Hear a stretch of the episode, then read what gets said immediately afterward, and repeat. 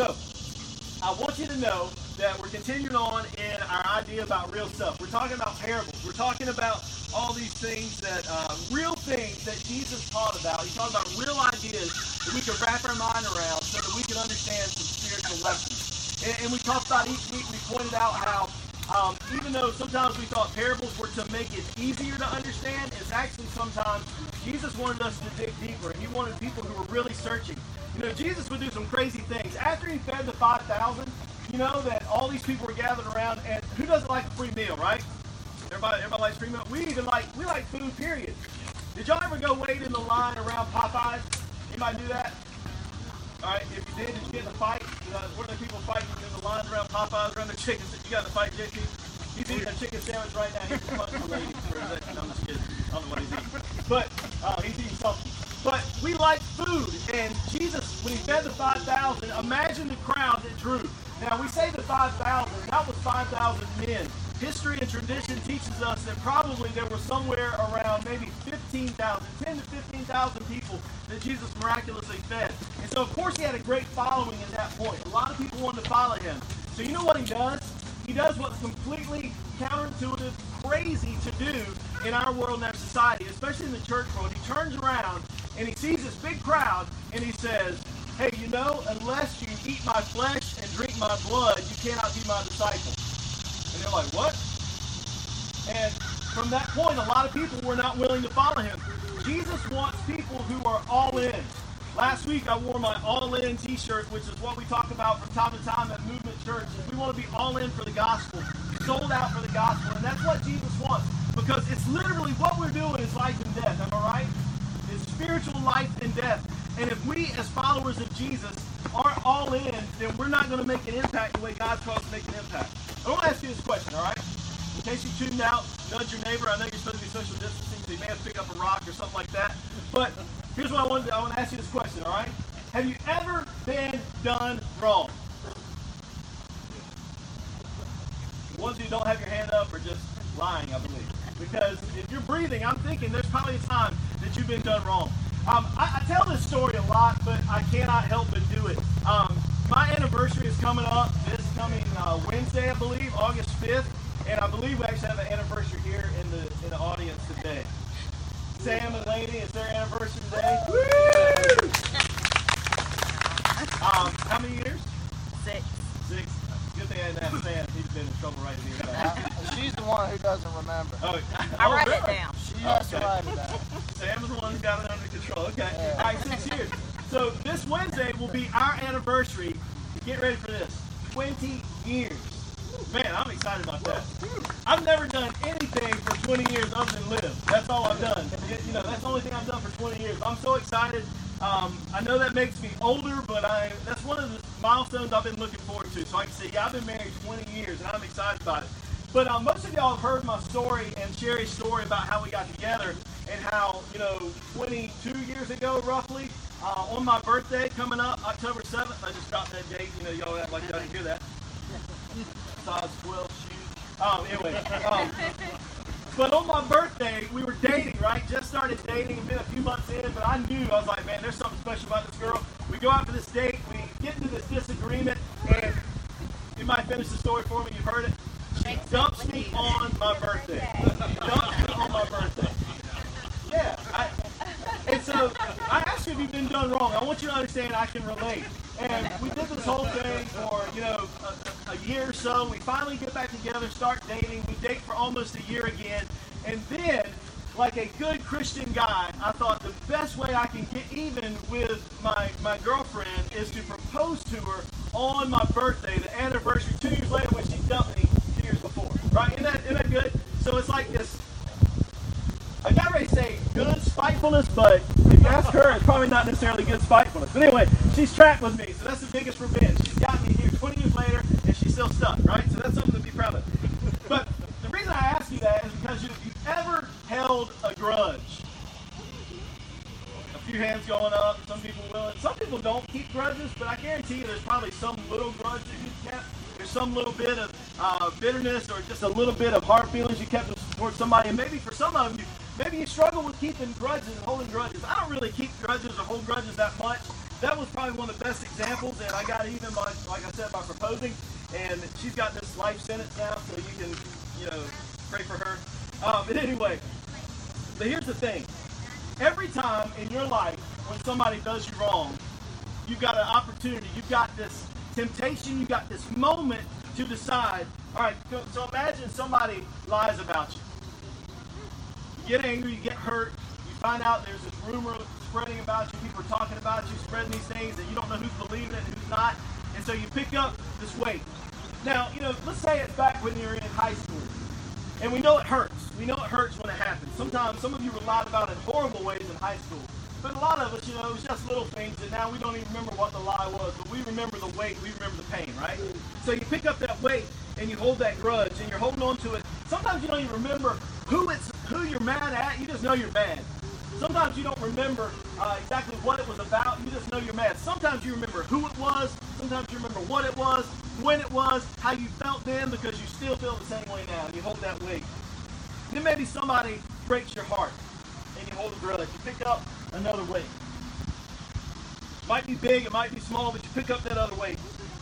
And then somebody comes along, and maybe they have the life that you think you should have had wasn't really anything done to you, but you kind of take it personal and, and you pick up another weight and you hold another grudge. Maybe somebody comes along and actually wounds you so deeply and so hurtfully that you wonder if you'll never heal and you pick up another weight. So a lot of times we carry grudges, carry grudges, and we carry weights on us. Sometimes they were completely horrible things done to us. Sometimes it's just ways that we feel slighted. But regardless, we carry these weights and these burdens and we try to carry them around and balance them around. And, it's like a lot of times we're living uh, a life kind of with a broken hand trying to hold on to some weights. It doesn't work too well, does it? You know, we get bound up and we get tied up and we get stopped up and slowed down.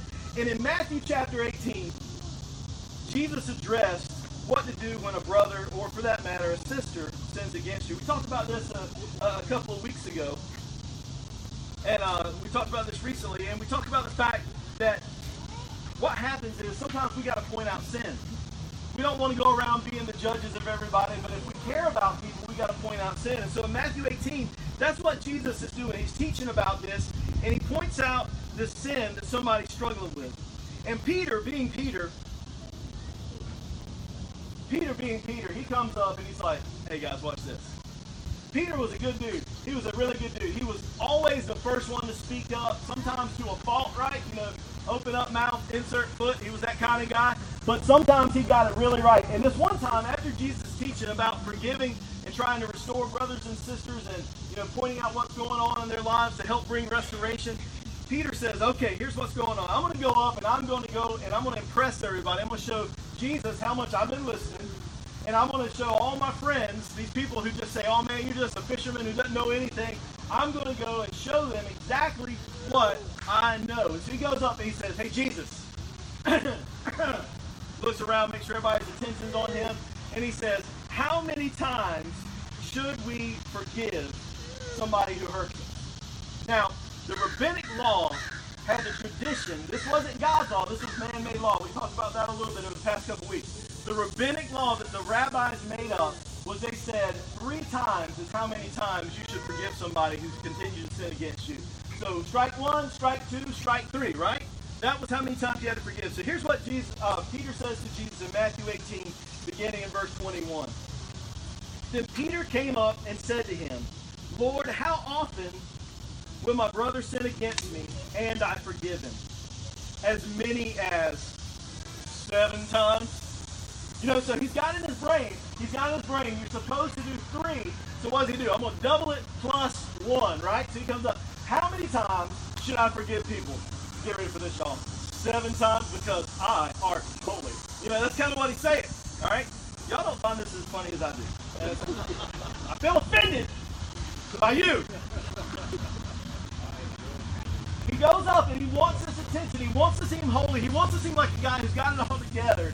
And he says, How many times should I forgive? Should I forgive seven times? And here's what Jesus says to him I do not say to you seven times, but I say 77 times. Now, there are some old ancient manuscripts, and we talked a little bit about uh, a little bit about that over the past few weeks about how you know they found different manuscripts at different times. There's one older manuscript, or a couple of older manuscripts that talk about 70 times seven.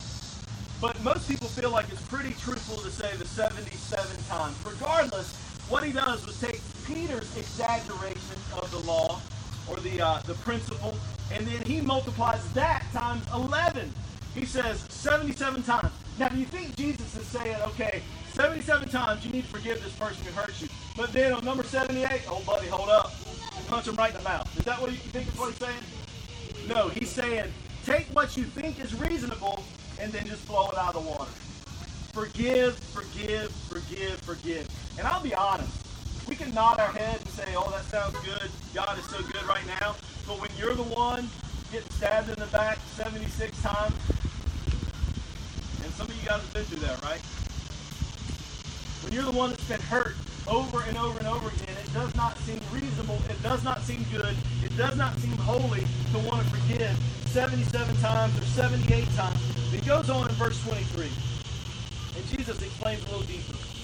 Verse 23 Therefore, the kingdom of heaven may be compared to a king who wanted to settle accounts with his servants. When he began to settle, one was brought to him who owed him 10,000 talents. 10,000 sounds like a lot, right? I mean, that's 10,000 of anything is a lot of that thing. But here's what the, the math really works out to. A talent was roughly 20 years' salary. One talent was 20 years' salary. All right, I did a little research. I used Google. Uh, the median U.S. income right now is somewhere around $61,000. Actually rounded down, a little bit higher than that according to what I found. $61,000 is the median U.S. income. If you multiply that uh, times 20, that comes out to $1,220,000. All right, but what am I leaving out here? 10,000 of those. So 10,000 times 1,220 those are actually numbers that I don't want to think about. I put them into the calculator on my phone. I, I even put it in the Google search bar, and it's like, go away. It's basically what it said. I mean, it, just used exponents and all that sort of stuff, and it was uh, all these numbers to like the 10th power. It's numbers that you and I cannot even fathom that this man owed to the king. Right, he could not get himself out of debt, and, and that's just mind blowing to me. Um, just to give you an example um, of a, a debt that sometimes seems big, um, like I said, we're getting ready to celebrate 20th anniversary. At the end of the week, on the 7th, uh, my son Josiah will be 10 years old, and that's something pretty cool. And I want to tell you a little bit of a secret. It's not a secret to him, so you can tell him. Um, we're still paying for Josiah. We are. We're paying for Josiah. When he was born, we didn't expect, this is the funny part, we didn't expect to having another kid, and then we had Josiah, and most of y'all know that we also have Andrew now. So somebody can set me down and explain this to me later on in life.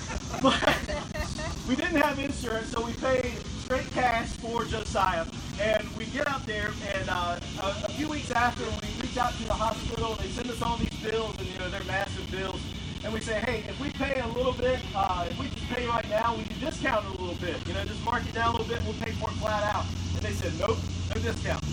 And but then the lady secret down low on the phone. I won't say her name so she doesn't get in trouble. She said, just so you know, if you pay like a dollar a month, they'll never do anything. There's no interest. And we're like, all right, cool. And so we pay a little, we pay like 50 bucks a month.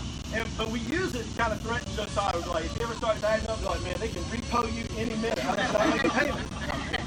Um, I have said that too. uh, but but the thing is, sometimes there are these huge debts that are just hanging over your head. And this was a debt that he could not pay he could never think of paying. Verse 25 says this And since he could not pay, his master ordered him to be sold with his wife and his children and all that he had, and payment to be made. But that was just a drop in the bucket. It was more of just a punishment than it was a repayment. And the servant fell on his knees, imploring him, Have patience with me, and I will pay you everything. Verse 27 And out of pity for him, the master of that servant released him and forgave him the debt. We see a great example in this story of that M word that we use in the church, hopefully from time to time mercy.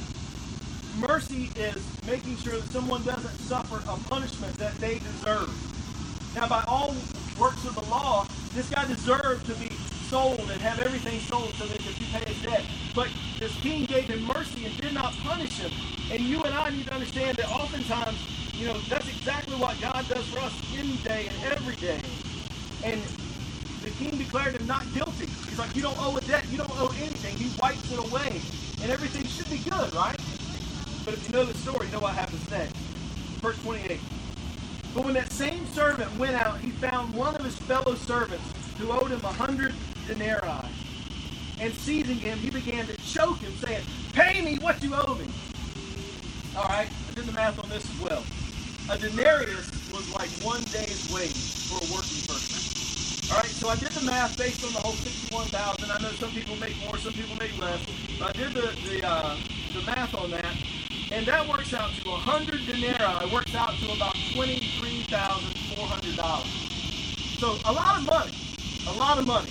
You know, I'd be tempted to try to choke somebody. I'm kidding. No, hopefully I wouldn't do that.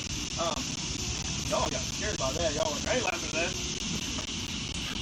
But $23,400, I would be so upset if somebody owed me that money. But this guy just been forgiven what? Millions and millions and billions of dollars. This guy had been forgiven. He's set free, and literally, in Jesus' story, he walks out and he strangles a guy who owes him pennies on the dollar. Pennies on the dollar. Now, you may think, well, this is a made-up story, right? This is a made-up story. But is it really that far off from the perspective that Jesus is trying to teach us? You know, spiritually, we've been forgiven what? Billions and trillions of dollars worth of debt. Our sin is so great we can never pay it off. But yet when people sin against us, what do we turn and do? We, we kind of want to put our hands around their neck, whether it be figuratively or literally sometimes. And we want them to pay and we want them to suffer and we want them to know pain. And they need to make it right. But that's not what the king, that's what not what Jesus did for us. Verse 29 says, So this fellow servant fell down and pleaded with him, Have patience with me, and I will pay you. He refused, and he went and put him in prison until he should pay the debt. I kind of wonder, even though this is a story that's made up at this point, I kind of wonder if maybe in this story the guy wasn't put in the same cell that he was supposed to go in. You know, that's what we do a lot of times. Sometimes we feel so guilty out of our own debt, even though he knew he was forgiven. He still was like, man, that's a lot of money I got myself in trouble over, and that's a lot of uh, bad stuff that could have happened to my family. Look what I did. So he still feels guilty, even though he's been forgiven. And so what does he do? The first thing he does is he wants somebody else to feel some pain because he feels pain. Still, maybe. Maybe I'm just I'm just philosophizing a little bit, but I know what my life is like, and I know what I struggle with, and maybe what you struggle with. So there's a few quick things I think we can learn from this. Number one is this: how quickly we forget mercy that is shown to us. You know what I'm saying? How quickly we forget mercy that is shown to us. If you're a Christian, if you've been baptized into Jesus, you trust Jesus with your life, then you are forgiven and free. But how often do you want to hold people to the fire and make them pay the debts that they owe? We've all been guilty of it. We've all carried that burden and then we place that burden on somebody else's shoulders. And we just cannot forgive them, even though we've just been forgiven and we continue to be forgiven. The second thing is this we're less willing to forgive smaller debts when we've been forgiven of so much more, right? Now, I'm not making light. I want you to hear me right here and right now. I'm not making light of what you've suffered through. I don't know what all of you have suffered through. And some of you have suffered through things that I cannot even begin to fathom. But when you compare it to everything that Jesus went to the cross for, he went to the cross for all the sins that were committed against you, even the deepest, darkest ones. He went to the cross for all the sins that were committed against you, the little small ones. He went to the cross for all the sins that you committed against other people that you deserve punishment for. He went to death on the cross and was put to death on the cross for all the sins of the entire world, every single person. He went to was put to death on the cross for the sins of the, the Holocaust and, and all the different things that have taken place in our world that are horrible and despicable. And Jesus suffered for all those things and forgave them all if people will accept that forgiveness. But yet we will not turn and forgive our brothers and sisters in small things comparatively speaking. And then the last thing is this. Unforgiveness feels like power. But it's really weakness. That's something that we need to wrap our minds around. Unforgiveness feels like power when it's really weakness. Because let's be real, why do we not want to forgive people? Because we feel like it does what? It gives us some power over them. We feel like I'm not going to be a victim anymore, so at least I can hate you. At least I can look for an opportunity to get revenge on you. At least I can do something to, I, I, at least be joyful when your life falls apart and when things go bad your life. And, and we feel like that's power. But you know what? Every time we do that, we've got these weights and we're stacking these weights up and these these burdens up and they're like bricks and we're piling them up and we're building this wall and we think we're building a prison around the person that we cannot forgive but all the while when we get done we stand up we wipe our hands off and we build walls around ourselves and we still got burdens on our shoulders we still got weights in our hands we can't be effective and productive and we're carrying these burdens and we're hurting ourselves we're not even a lot of times the people that we're angry at they don't even know that we're angry in some cases and they're definitely not feeling the hatred from us. They sometimes don't even think about it. So how crazy is it when we hold on to unforgiveness? And here's something we got to realize if we're ever going to heal from it. Unforgiveness comes from a fear that God won't act justly and make things right. That's really where it boils down to. That's really where it comes from. Unforgiveness, the unwillingness to forgive, comes from a fear that Jesus won't make it right and that things will never be just. And that's a difficult topic for what we talked about. Our, our world's going through. We want justice, and we know ultimately the only justice there's ever truly, truly, truly going to be is when Jesus comes back and makes all things new. And we've got to learn to trust. Now, I'm not saying we shouldn't fight for justice on this earth. I believe we should. But we have to understand that things won't be truly just until Jesus comes back and every knee bows and every tongue confesses that Jesus Christ is Lord. And that's when all things will be made new and all things will be made right. So if you want to embrace forgiveness and let go of unforgiveness and carrying these burdens around, one of the things you have to do is tell yourself and talk to God. Say, God, help me to trust that you will make things right. And then do one of the greatest moves that you can do to get revenge. Forgive. And I say that sort of tongue in cheek, but also sort of serious. One of the greatest things you can do, and it's almost an act of revenge, is to pour cold water on somebody's head by forgiving and being kind and Christ-like to them, even when they've done you wrong. And I've seen time after time, and you guys have too, about stories about people that have been redeemed and people's lives, lives and relationships that have been restored because somebody chose to be Christ-like and forgive even when it didn't make sense. And those relationships were changed and lives were turned around. In verse 31, we go back to the text. It says, When his fellow servants saw what had taken place, that he had thrown the guy in prison, they were greatly distressed, and they went and reported to their master all that had taken place. Then his master summoned him and said to him, You wicked servant, I forgave you all the debt because you pleaded with me. And should you not have had mercy on your fellow servant as I had mercy on you? And in his anger, his master delivered him to the jailers until he should pay all his debt. So also my heavenly Father will do to every one of you if you do not forgive your brother from your heart.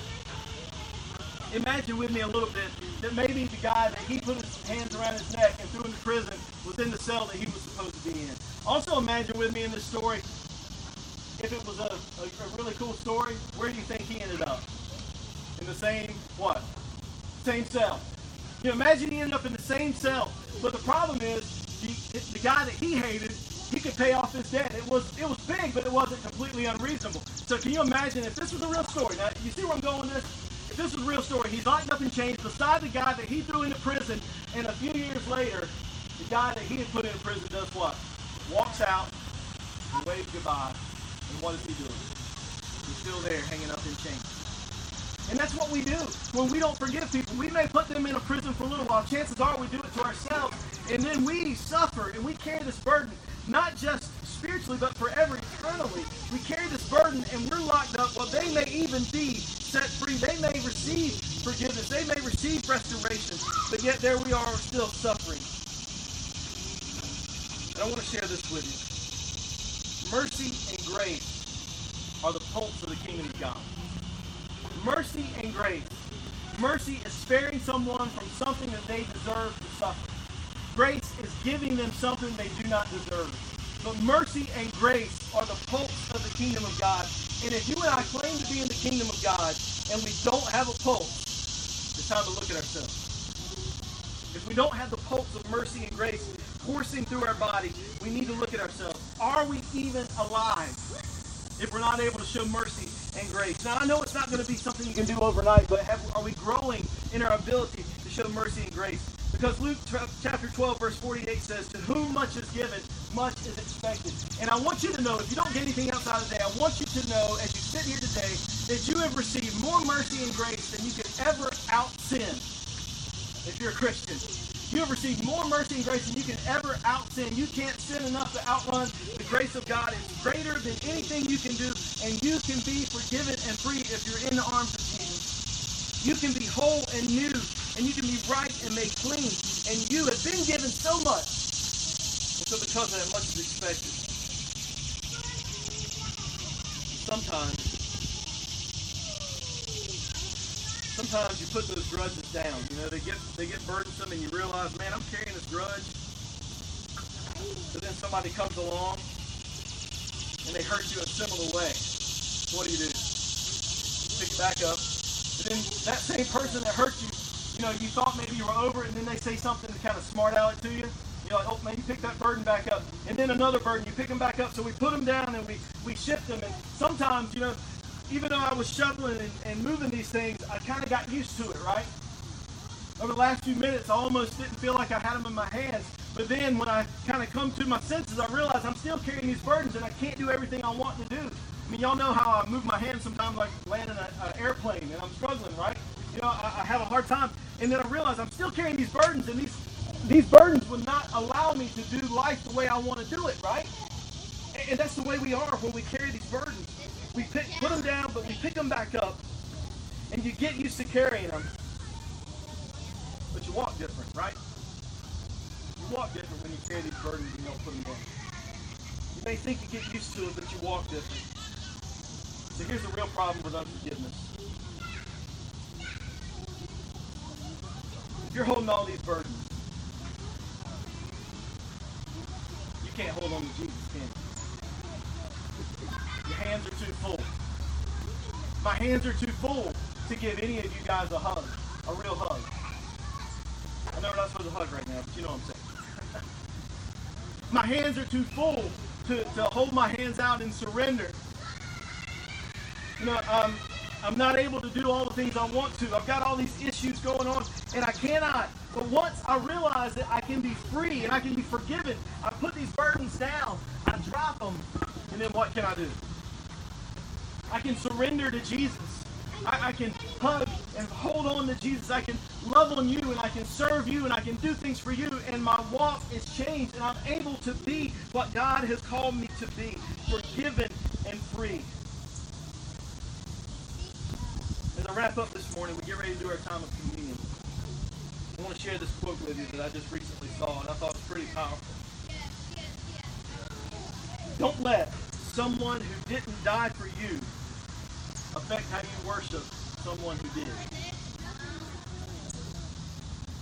Don't let someone who didn't die for you affect how you worship someone who did.